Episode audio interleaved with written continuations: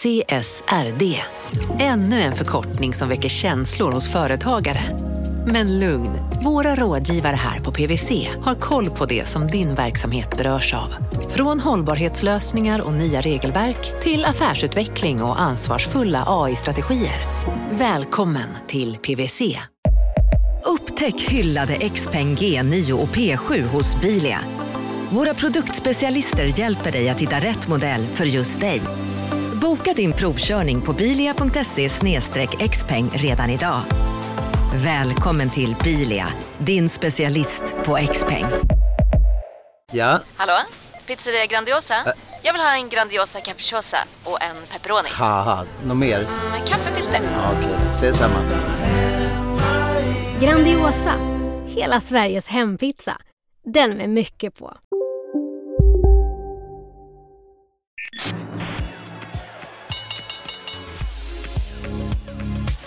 Det här är Affärsvärlden Magasin med Helene Rådstein. Hej och hjärtligt välkomna till podden Affärsvärlden Magasin där vi varje torsdag fördjupar oss i affärsvärldens journalistik. Jag heter Helene Rådstein och jag jobbar på Affärsvärlden. Och nu så sitter jag här med Fredrik Hillelsson och du är vd för rekryteringsbolaget Novare, eller Novare-gruppen som är ett av Sveriges största HR-hus. Välkommen hit! Stort tack, Helene. Jag har eh, skrivit om eh, rekrytering, om bemanning och sådär. Och då så kom jag i kontakt med något som kallas för beredskapslyftet som eh, väl började med kan man säga att SAS personalstyrka, 90 procent av personalstyrkan eh, permitterades. Ja. Och då så var frågan vad ska vi göra av den här personalstyrkan? Och som jag förstod det så var det att eh, den gamla vd-veteranen Mikael Treskov, han hade pratat med Oskar Stege Unger, vet jag, på Wallenbergstiftelserna. Han är direktör för Wallenbergstiftelserna. Om att någonting skulle man kunna göra med den här SAS-personalen. Ja, det, ja, det stämmer. Jag tror att det var den 15 mars så gick SAS ut med att de skulle permittera 90 procent av sin personal. Oskar Stege Unger ringer mig på måndagen den 16 och då han och Michael Trescott pratas vid. Och då sa han, Fredrik, vi har en idé. Vi har pratat med SAS, en kvinna där som heter Karin Nyman som är kommunikationsdirektör. Och Fredrik, du, du är ju kreativ och kan vi inte göra någonting mot vården? Och till saken är att för fyra år sedan, fem år sedan så startade jag ett rekryteringsbolag som bara jobbar med att rekrytera nyanlända. Och då har vi i flera års tid hjälpt nyanlända läkare i Sverige att via en utbildning på Sofiahemmet kunna klara att kunna bli läkare i Sverige. Och så vi hade liksom upparbetade kontakter så jag ringde direkt till rektorn där, som heter Johanna Adame som är en otroligt driven och bra person och frågade skulle vi kunna göra någonting. En timme efter att jag hade ringt på måndagen den 16 så ringer hon tillbaka mig. Jag har pratat med vd, jag har pratat med chefsläkaren. Vi kör. För vad man har gjort nu det är att man har startat fyra olika snabbspår. Och det första snabbspåret det var SAS-anställda som skulle utbilda sig mot att bli vårdpersonal. Ja, så att den 17 på tisdagen då får Sofiahemmet en miljon kronor av Wallenbergstiftelserna. På kvällen jag ut till SAS-anställda och frågar om de är intresserade att gå en utbildning. De, dagen efter så fick vi in 300 ansökningar. Och Eh, då ringer, och då läcks det här ut i Expressen och då ringer arbetsmarknadsministern med sig. Fredrik, det här är fantastiskt, men glöm inte förankra med facken. Jaha, sa jag.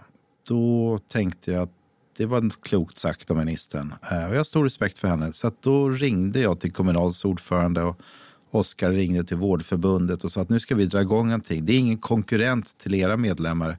Så det här är ett komplement, stödpersonal. Och hade inte vi ringt de här samtalen så är inte jag säker på att det här hade blivit li- lika framgångsrikt.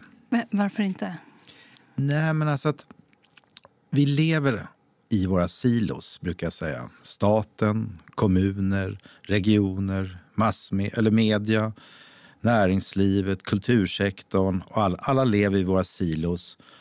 Och, och vi tenderar liksom att grotta ner oss i de här silosarna. Jag tänkte så här att ska vi lyckas med det här så måste vi liksom hitta en horisontell rekryteringskanal som går genom allting eller över allting eller under allting så att vi inte får kritik för att vi gör dumheter. Och det är klart, är man fackligt företrädare så ska man värna om sin, måna om sina medlemmar. Så då var det vik- jätteviktigt för mig att ringa till Tobias Bodén som han heter. Och, och, och eh, Oskar ringde till Vårdförbundets eh, ordförande Sine- Sineve. Och att liksom berätta att vi drar igång det. För till saken hör att tio dagar senare så hade vi en utbildning på Sofiahemmet den 30 mars för 30 arbetslösa SAS-kabinanställda som hade varit timanställda. De hade inget jobb längre. Och det var de 30 vi körde ihop med Sofiahemmet först.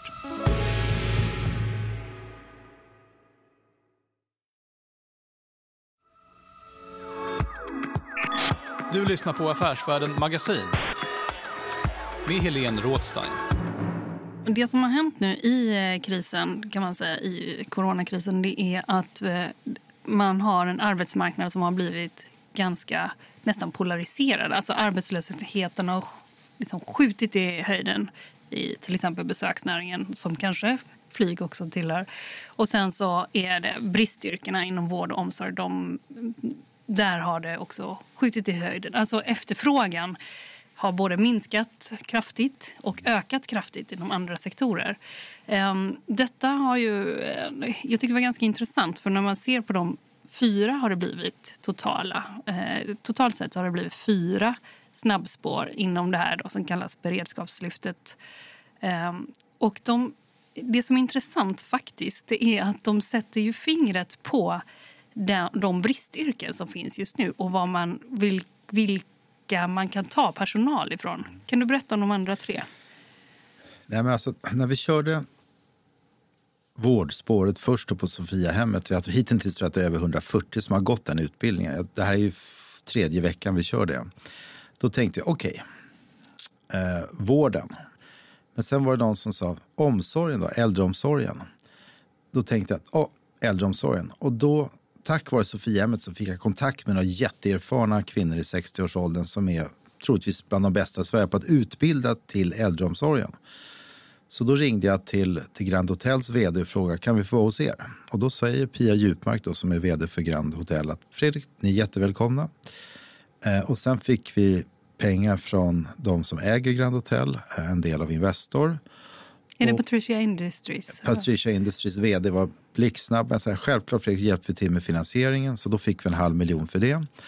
Och sen så drog vi igång då typ en vecka senare den utbildningen för 30 arbetslösa inom hotell och restaurangnäringen. Så att vårdspåret är ett spår och där är det klart, är man SAS-anställd, man är van att flyga, ta för sig, då vill man ju gärna vara i hetluften.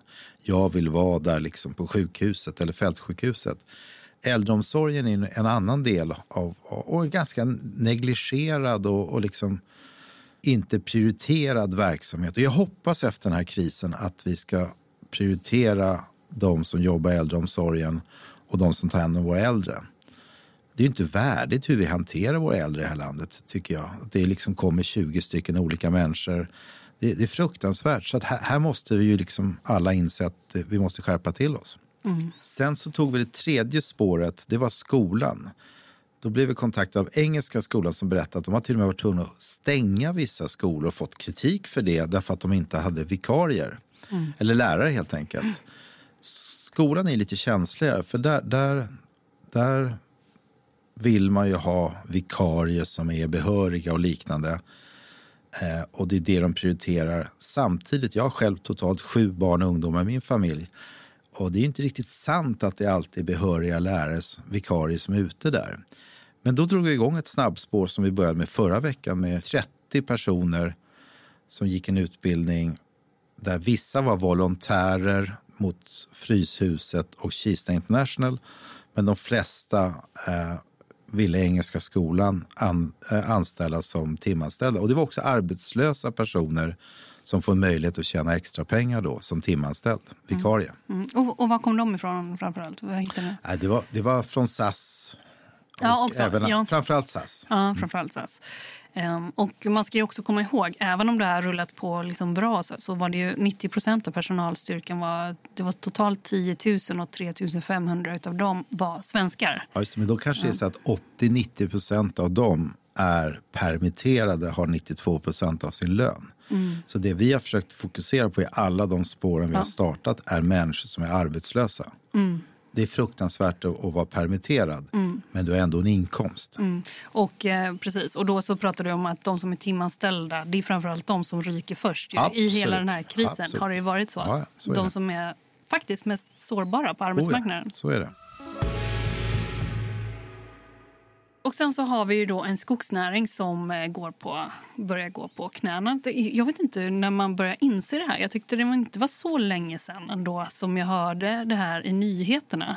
Eh, alltså på Sveriges Radio, på Ekot hörde jag detta. Ja, jag fick, alltså redan nu ska jag se, för 16 dagar sedan då ringde Håkan Buske, som jag känner väl, eh, från Saab.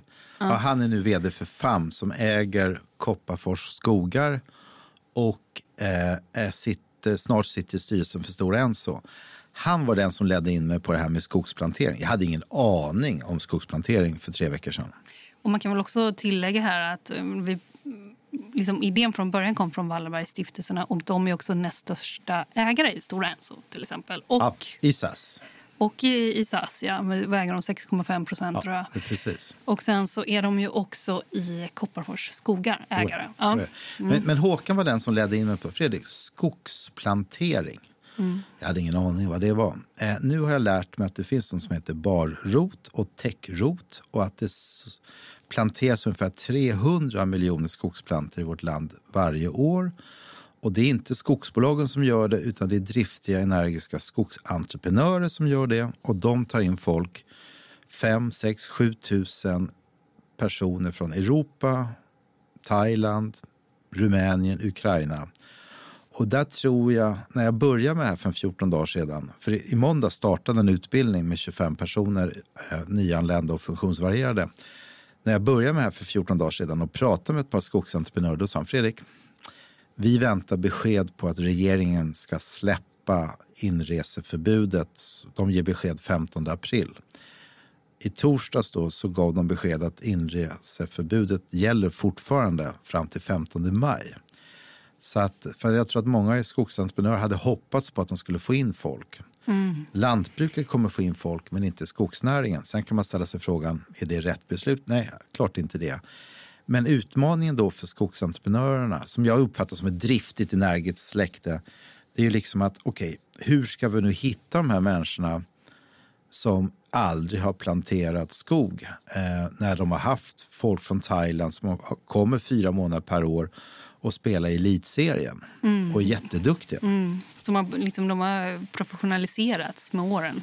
Flera Ja, stycken. det, ja. det, det, det, det är ett gäng duktiga thailändare och ukrainare som kommer, som känner Mm. de här människorna, de har relationer som nu inte får komma in. Mm. Och då fick jag lära mig att en, skogs, alltså en skogsutbildning, en bra skogsutbildning kan innebära att du blir jätteduktig på det här. En dålig skogsutbildning innebär att du blir bara en belastning för skogen. Det går liksom inte bara att klampa runt i skogen. Så är det inte. Nej, jag var ju där på, på, på det heter inte kalhygge utan det heter nyplanteringsaria tror jag. Något sånt där. Eh, Jag var där idag då med arbetsmarknadsministern och besökte de här 25 personerna som går en utbildning och, och det, det var en spännande upplevelse. Men är det, eh, liksom, går det... Alltså, om du säger så här... Eh, kanske, nu kommer jag kanske med en otrevlig fråga. Men om du säger så här, vad det gäller SAS-personal så kunde man se att de är liksom vana vid att hantera såna stressiga situationer och lite vård och, ja, eh, och den biten. Om man då ser till skogsplantering, de som har re- rekryterat till, skogsspåret, till exempel funktionshindrade och eh, ja, nyanlända, de har ju inte no någon bakgrund alls. Jag är jag fördomsfull? Nej, ja, nej, jag tror inte du är fördomsfull. Jag tror att du, är, du resonerar som nog de flesta svenskarna gör. Eh, men då får vi inte glömma bort att när det gäller de här mot skogsspåret då, då gick vi ut på skärtorsdagen och sa att vill du gå en utbildning som är gratis 48 timmar efter så hade vi fått in 300 ansökningar. De första 25 som vi tog in, flera av dem nyanlända från Syrien, från Egypten, från Irak har jobbat med skogsplantering, eller plantering. De har inte så mycket skog i de här länderna, men de, de planterar ju annat. Så flera av de personer som jag träffar idag har jobbat med det här i sina hemländer. Så att jag tror lite grann att, att eh, vi har förutfattade meningar. Samtidigt så säger skogsentreprenörerna att Svenskar slutar med, att försöka ge jobb till på 80-talet. Det är hopplöst. De vill inte ha de här jobben. Ja, bortskämda. Ja, men om vi då låter det bli en sanning i detta krisens år 2020, då är vi lite dumma i huvudet tycker jag. För att nu måste vi förstå att vi lever en... Jag, bruk, jag brukar beskriva den här situationen jag är före detta officer. Jag var officer i 80-talet på, på, på, alla ubåtsincidenter. Det här är som krig för mig. Nu måste vi tänka annorlunda. Det som gällde för tre månader sedan gäller inte idag. När jag pratar med vissa människor så märker jag bara att du, ditt mindset är kvar i det gamla. Då ödslar jag ingen tid på de människorna, för de går in. Marknaden sponsras av SPP, pensionsbolaget. Eh, förra gången pratade vi lite om ITP. Och som en kort repetition så, så var det ju 70-tal, arbetsmarknadens parter bestämde att alla tjänstemän ska ha en tjänstepension. Man kom överens om vilka villkor som ska gälla i den här pensionen och så kallade man den för ITP. Så jobbar man idag som tjänsteman i ett företag med kollektivavtal, då har man förmodligen den här pensionen, ITP-pensionen. Eh, och det är ju så att man kan påverka eh, den här pensionen, hur den är placerad. Vart femte år så gör nämligen Collectum, som de heter, en enorm upphandling där olika pensionsbolag kan ansöka om att få förvalta eh, de här pensionerna. Och SPP är ett av bolagen som valdes ut i den senaste upphandlingen. Och sen kan du som pensionssparare välja eh, vilket av de här olika pensionsbolagen som, som då ska få ta hand om dina pengar.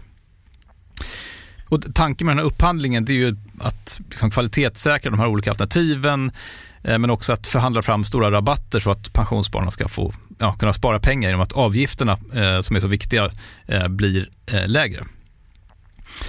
Och vill man välja någonting i ITP-systemet då finns det en relativt ny sajt som heter avtalat.se. Ehm, där kan man gå in och se hur sin ITP-pension är placerad. Jag gjorde det häromdagen faktiskt. Ehm, idén är att hälften av pengarna alltid ligger i något som kallas för traditionell försäkring. Det här gjorde vi ett avsnitt om i podden Kapitalet nyligen eh, som vi kallade världens bästa sparform. kan man lyssna på om man är intresserad. Eh, den andra halvan eh, den kan man också lägga i en traditionell försäkring eller så kan man placera det i något som kallas för fondförsäkring. Eh, SPP som sagt eh, var ju ett av de fåtal bolagen som valdes ut i den senaste upphandlingen och de finns med som alternativ både med en traditionell försäkring och med eh, fonder. Så det var en liten bakgrund till ITP-systemet. Vill man läsa mer om det här eller typ kolla hur ITP-pensionen är placerad, eh, kanske göra förändringar, då går man in på avtalat.se men tack säger jag till SPP som vill göra oss människor mer medvetna om hur enormt viktig pensionen är för oss som en framtida lön, men också som en positiv kraft i samhället. Eh, och förstås för att ni möjliggör eh, den här podden Marknaden. Inte omvända. Sen finns det människor som efter 26 sekunder känner bara wow, hon hajar, han hajar. De kan man prata med. Då kan man skapa resultat. Mm. För när du säger att det är som krig, vad, vad lägger du i det för någonting? Vad... Nej, men att, att ta det här med myndigheterna säger vi har våra upphandlingsregler. Nej, upphandlingsregler gäller inte när det är den här typen av extrema händelser. Då kan du tänka utanför boxen och på 24 timmar fatta ett beslut om att ta in en ny aktör och inte förlita dig på gamla aktörer. Eh, så det handlar om mod. Samtidigt är min uppfattning, jag har bestämt mig i den här krisen jag tänker inte kritisera politiker eller näring, eller liksom någon egentligen. Utan jag vill bara hitta ett sätt att vi snabbt får ut folk i arbetslös, som är arbetslösa i arbete. Eh, men, men många har, jag skulle säga att de, åtta av tio som jag har pratat med de här senaste fyra veckorna har helt rätt mindset. Mm. Sen är det några enstaka individer som man bara känner, nej, ingen idé att ödsla tid på det. Och då säger jag det, vet du vad, har ingen idé att ödsla tid på det, för du förstår inte det här. Nej. Jag, jag försöker att inte vara otrevlig. Men, du, men, men, då går du vidare? Ja, men jag, jag, jag, men jag är oerhört rak och ärlig. Mm. Alltså, utifrån så såg du när coronakrisen svepte in utifrån din verklighet och din verksamhet, vad såg du då var på gång? För som jag har förstått det så är ni typ 30 procent av personalstyrkan har sysslar med beredskapslyftet nu. Alltså vi är ungefär 120 medarbetare. Jag skulle tro att ungefär 30 personer jobbar heltid med det här. Mm. Okay. I ärlighetens namn så är det så att det är inte jag som ska ha cred för det här. För det är faktiskt Michael, Oscar och Karin Nyman på SAS. Det var ju de som ledde in mig på spåret. Ja, och då får jag bara tillägga här att eh, det är bra att säga så. Och, och eh, Oskar Stege Unger som är vd för Wallenbergstiftelserna, eller direktör för Wallenbergstiftelserna, han eh, sa faktiskt så här. Det är Fredrik som har varit motorn här. Jo, men, men jag, jag kanske har varit motorn, men jag har flera duktiga medarbetare. Ja. Jag, alltså, jag har rådfrågat arbetsmarknadsministern och Arbetsförmedlingens generaldirektör. Jag, alltså jag har frågat massa personer om råd och dåd. Men jag brukar säga det, det är ett par saker som behövs för att lyckas med det här. Det behövs snabbhet, energi, oredhet, finansiella muskler. Vi har fått in ungefär 10 miljoner kronor totalt av stiftelserna och olika Wallenberg-relaterade bolag. Och sen behövs det nätverk. Fördelen jag har efter 20 år i chefsrekryteringsbranschen är att jag, jag träffar ungefär 800 människor varje år. Förvånansvärt många av de människorna som jag har kommit i kontakt med de senaste veckorna som lever i sina silos har jag på något sätt haft en beröring med. Vissa har sökt jobb, vissa har varit mina uppdragsgivare, vissa har fått nej av mig. Och jag är, ganska, jag är jätteglad över att jag inte varit alltför otrevlig mot människor under mina 20 år som chefsrekryterare. För jag har känt att jag har ett visst förtroendekapital. Jag kan ge ett exempel. Jag, Kommunals ordförande ville att jag skulle ringa avtalssekreteraren på Kommunal. Eh, och jag, I min värld så är man som tidigare personalchef då är man lite rädd för en avtalssekreterare. För det är tuffa personer. Raka, ärliga och de företräder ju sina medlemmar. Och när jag ringde den personen eh, så var det ett jätte... Hon sa, Fredrik, vi vet vilka ni är. Vi vet att ni jobbar med nyanlända. Vi vet att ni jobbar med funktionsvarierade. Ni är schyssta. Vad kan jag göra för er? Så att, så att eh, nätverket ska vi inte underskatta. När jag pratade med en LO-ekonom här eh, om arbetsmarknaden som vi har just nu så sa han att bristyrkena, de har vi haft hela tiden här. Det som den här krisen gör det är att man, de blottläggs. Våra bristyrken blottläggs och accelererar också inom vissa branscher. Mm. Men då, då, då är min erfarenhet av de här fyra veckorna att ta exempelvis äldreomsorgen. Om det är så att det skyfflas in folk till äldreomsorgen som inte får någon utbildning utan de kommer in där. Det är liksom on the job training. De lär sig inte hygien utan det är bara in med dem fort, fort, fort och vissa kanske inte har dålig svenska. För synen på att jobba i äldreomsorgen är, är liksom en dålig syn. Eh, det här, och då startar vi ett snabbspår där vi ger dem en adekvat utbildning. Det är ju någonting positivt. Så att jag tror att risken med, med alla kommuner och regioner som gör upphandlingar, det ska vara lägsta pris. Ja, då får ni det ni förtjänar. Ni får människor som, det är inga dåliga människor, men det är människor som inte är utbildade.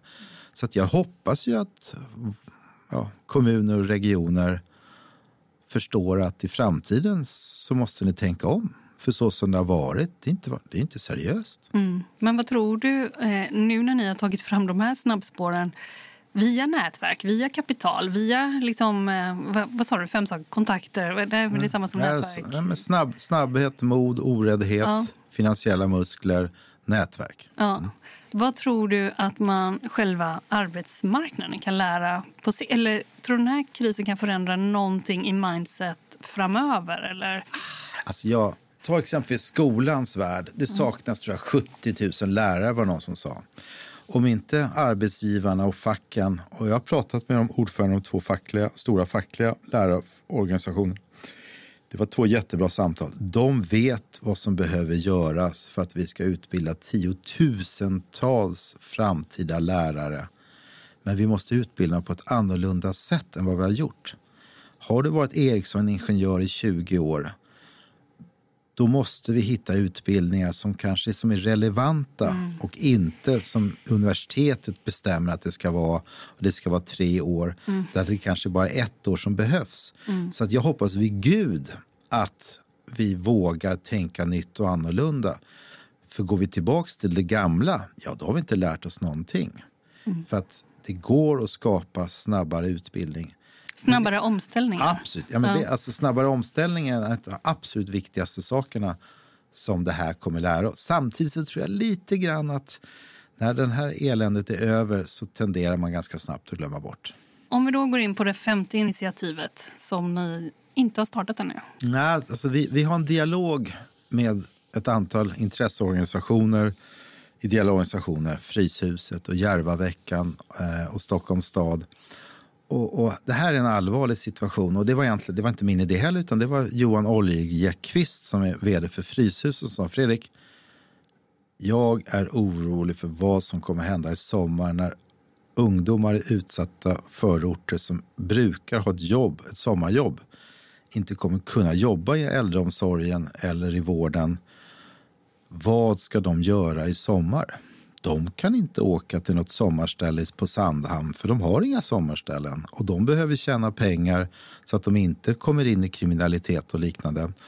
Så just nu har vi en dialog med honom och sen även med Järvaveckans grundare Ahmed som jobbar på Stockholms handelskammare. Vad kan vi göra? Och vi har jättemycket dialog med Stockholms stad. Vad kan vi göra? Kan vi liksom ordna någonting för ungdomar att göra i sommar? Säg tusen ungdomar, 1500 ungdomar. Och det är min bestämda uppfattning att ja, tillsammans kan vi göra någonting som kan bli riktigt, riktigt bra.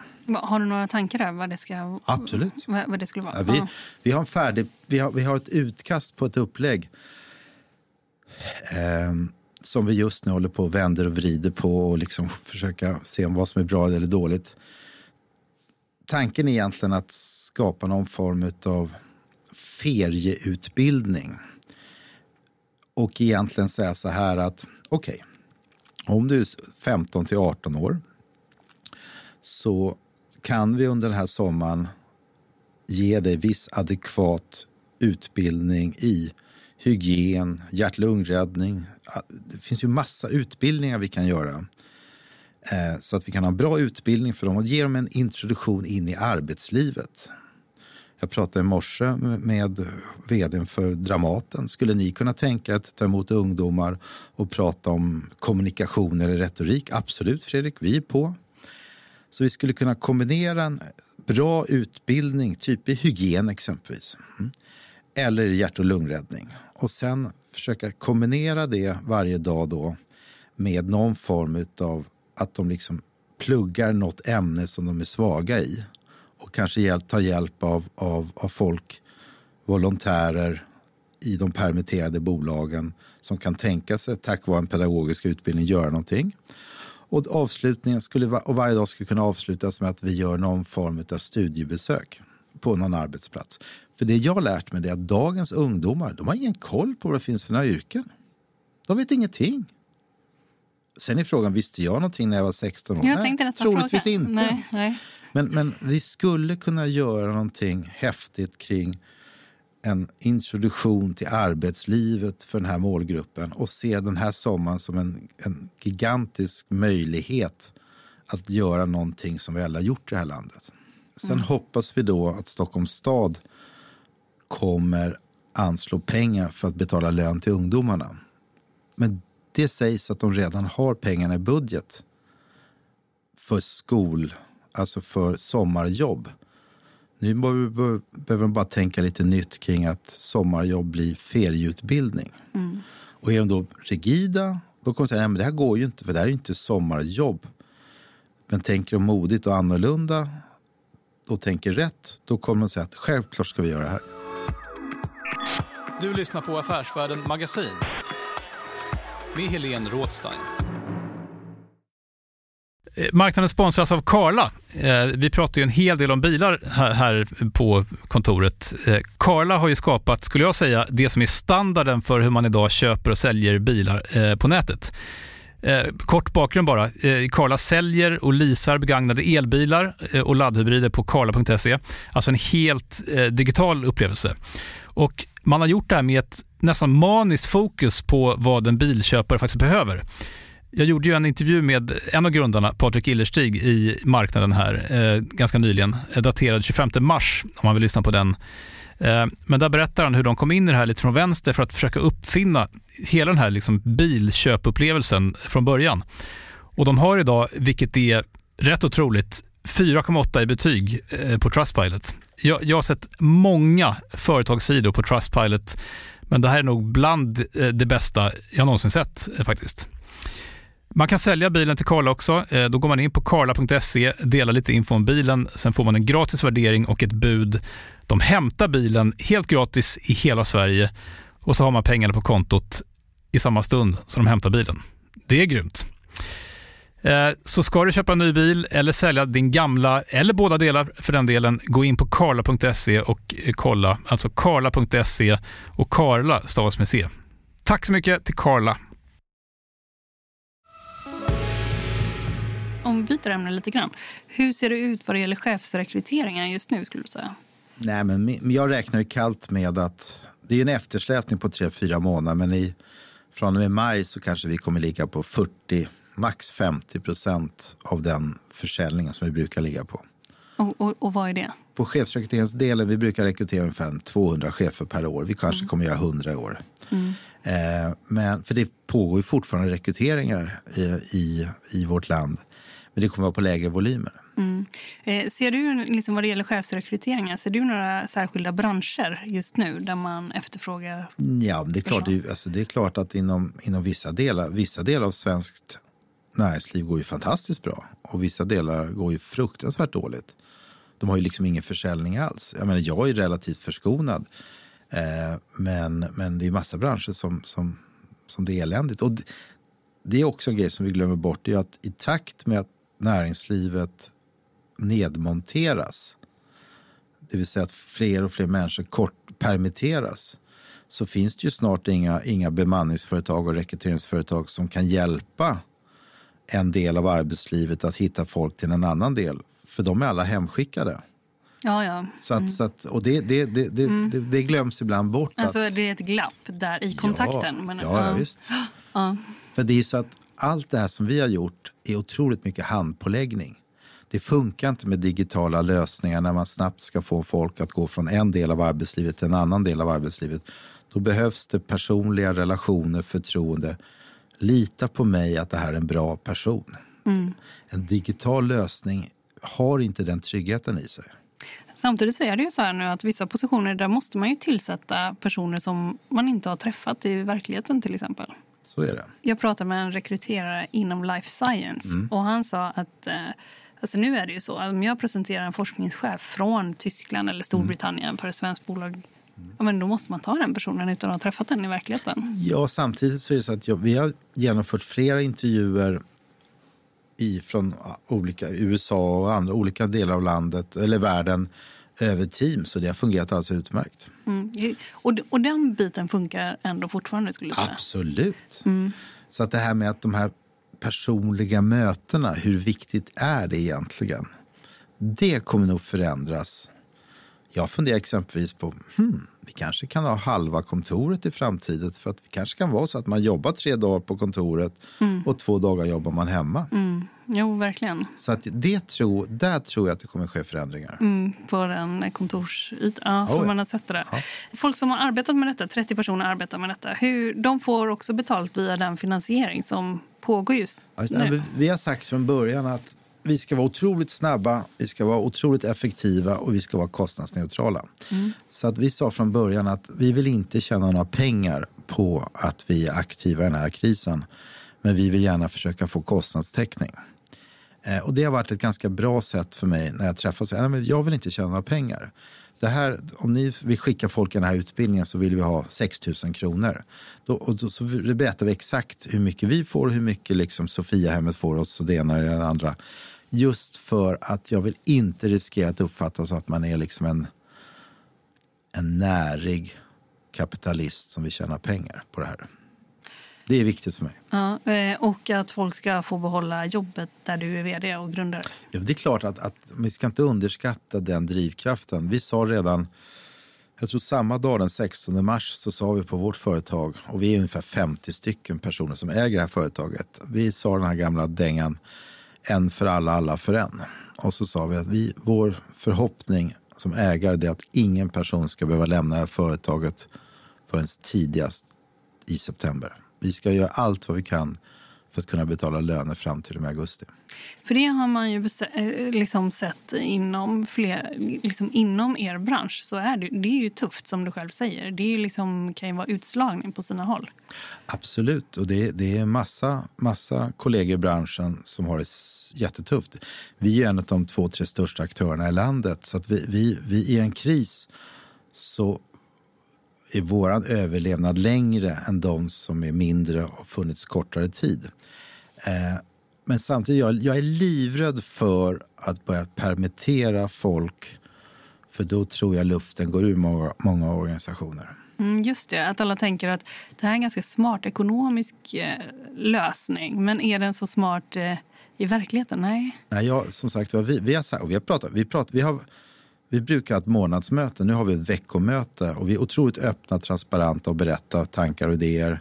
Jag skriver en rapport varje dag om allt jag har gjort i det här beredskapslyftet som jag delar med mig till alla anställda. Och jag har sagt liksom att vi måste våga tänka annorlunda. Så att det här med att, för mig, att permittera, mm. det är den sista, sista åtgärden jag gör. Nu har vi lyckats bygga upp så mycket pengar så att vi klarar oss flera månader och betala löner. Mm. Eh, men i juni, då måste jag fatta lite beslut hur vi ska göra till hösten. Du då som har är det 20 år inom rekrytering? Är det längre? Ja, 19 år. Ja, ja 19, men snart då är det 20. Ja. Och eh, var det grundades, nu står ni på egna ben sedan 2015, men ni grundades eh, tillsammans med, var det Investor eller Wallenbergs ja, men Det var Marcus Wallenberg och Börje Ekholms idé att vi skulle starta någonting som det vi är idag så att säga. Så, och nio inte min idé, utan jag, jag snor bara bra idéer från andra eller, eller, försöker exekvera på bra idéer. Mm, ja. Och det var också för de egna bolagen då från början? Nej? Ja, det var nog tanken att det skulle vara så. Eh, och det var på pappret en fantastisk tanke. I verkligheten funkar inte riktigt så. för att en vd, han eller hon bestämmer ju vem, vilken rekryteringsföretag de vill jobba med. Ja, right. Så, att, så det, var, det har aldrig varit att det varit en räkmacka för oss direkt. Men det är ju bra kontakt att börja med. Ja, nej, men det är klart. Alltså det, det intressanta i den här krisen det är ju att vissa i näringslivet har ju visat att de tänker med bägge hjärnhalvorna och har gått in och liksom aktivt stoppat in pengar i olika verksamheter. Och vissa näringslivsprofiler som annars har en ganska hög svansföring har inte jag sett på flera veckor. Nej. Och det får vi inte heller glömma bort. Ja, vilka, du menar vilka, som, vilka, om man säger kapitalister som har varit verksamma och icke verksamma ja, under men, krisen? Jag tänker inte säga peka finger till någon, för det tycker inte jag är, lämpligt. Men jag tror det var Börje Ekholm som sa en sak så här. Fredrik, du får, får aldrig glömma bort två saker. Det är att you only appear twice on the cover magazine. On the way up and on the way down. Never forget that. Jag tänker mycket på det. Och, och de som liksom har visat sig att de är stora och starka och duktiga och självständiga och pekat fingret åt politiker och andra. Det är inte så lätt för dem att komma springande nu med mössan i handen och säga att nu behöver de hjälp. Mm. De är inte så trovärdiga. Mm. Mm. Och det finns tyvärr ett, en och annan sån. Mm. Man skulle också kunna säga så här att eh, jo, men det här är ett sätt att skapa lite pro bono för liksom, Wallenbergarna i kristider. Man avskedar så här, liksom, eller permitterar tusentals och så skapar man några nya jobb. Vad har du att säga kring ja, det, det, det, det är väl en jättebra fråga att, att varför går Wallenbergstiftelserna in med en miljon kronor, sen ökar de på det till sex miljoner kronor. Och då tror jag att det är viktigt att förstå att Wallenbergstiftelserna som har funnits i hundra år ska ju jobba landsgangeligt som det heter. De, mm. ska, de investerar ungefär två miljarder kronor varje år i utbildning, i forskning för att vårt land ska fortsätta vara ett framgångsrikt land. Så jag tror att det ligger lite grann i deras DNA. Det här är inte pro bono, det här är på allvar. Vi ska ge jobb åt människor som är arbetslösa. Eh, och det är inte bara de, utan det är flera andra näringslivspersoner som går in med pengar och stöttar. Så det, sen kan det vara så att många där inte vill gå ut och berätta att de stöttar för de är rädda att de typ ska få kritik att det här gör ni bara för gulligull. Eller vad, vad är liksom the catch? Varför gör ni det här? Mm. Och, och, det tycker jag är tråkigt för att det är så många i näringslivet som gör fantastiska grejer. Jag är bara en av många som gör fantastiska grejer. Men jag tror att det är en rädsla att media ska massakera en för att man gör något fel. Hittills har inte jag själv gjort några fel men det kommer säkert komma. Mm. Och då kommer jag säga, ja, jag är ledsen, jag gjorde fel. Men jag gjorde åtminstone någonting. Istället för att jag satt på mina höga hästar och har massa synpunkter. Det är ju många i det här landet som snackar. Det är många tyckare. Ja, det är, många ja, och jag, ja, det är klart. De får gärna vara tyckare. Jag gör grejer. Mm. Men eh, det jag skulle fråga innan var egentligen, du har jobbat med rekrytering i 19 år. Då. Hur har det här påverkat din syn på rekrytering? Jag brukar säga när man rekryterar chefer, oavsett bransch. Alla branscher tycker att de är unika och speciella. De får gärna tycka det. Men jag brukar säga att det är tio grejer man tittar på när man intervjuar människor. Det är att har han eller hon energi och driv? Omdöme, självinsikt, uthållighet. Jätteviktiga saker. Track record, vad har man gjort historiskt? Ledarskap, affärsmässighet, politisk fingertoppskänsla, kommunikativ förmåga och det elfte integritet. De elva grejerna försöker jag alltid göra en sammantagen bedömning när jag träffar folk. Då spelar det inte roll om det är en teaterchef eller om det är en börsbolags vd. Skulle du säga att det är något man typiskt sett faller på? Omdöme. Nej, är det det? Det är det svåraste. Det är svårt att eh, bedöma ens människas omdöme. Det är mycket, mycket svårare att rekrytera en 24-åring än en 55-åring. Ja, För du har ju ingenting att gå på. Ja just En det. 55-åring har ju ändå jobbat 25 år, 30 år. Och har man då dåligt omdöme, då måste det komma fram när man är 55. Och vad är det lättaste skulle du säga som man ser direkt? Får jag gissa? Ja, visst. Energi, driv. Ja, energidriv är det att titta på allra, allra först. Ja. Den är lite farlig för att ibland kan vissa människor vara slow starters. Ja. Så att du måste ge dem lite tid. Sen är det så att i en intervju som tar en, två, två och en halv timme har du liksom inte visat energidriv. Alltså du har ju inte så många chanser. Alltså. Sen- är det också viktigt att komma ihåg en sak och, det brukar jag alltid säga. Det är att kvinnor får alltid spretigare omdömen i rekryteringsförfaranden än männen. Och en kvinna som misslyckas i ett uppdrag faller alltid djupare ner i, i avgrunden. Så att det är ett enormt ansvar när man ska rekrytera duktiga kvinnor att mottagaren, ordföranden, är en person som står 1,25 meter bakom när knivarna börjar vina i ryggen. Den, brukar, den tänker jag på i varenda rekrytering som jag gör. Men kan man säga, finns det någon här egenskap som liksom ändå är väldigt viktig som du, liksom en tolfte, trettonde egenskap? Det var någon gång som sa humor. Ja. Ja, humor är ganska bra. Alltså utmaningen vi har i vårt arbetsliv, näringsliv, är ju att folk håller ju på att bli robotar. Vi har politiker som snabbt, knappt vågar svära. Vi har näringslivspersoner som är välkammade. Personligheten håller ju på att eroderas därför att man får inte göra misstag. Hmm, jag tror att vi måste tänka om där. Om jag ska få säga något om det så kan jag bara säga, det här kanske låter lite taskigt för det har varit flera vd här men de är ganska karismatiska de som har varit i podden. Men eh, det som vi har haft problem med från eh, affärsvärldens sida det är just när man ska intervjua vd här.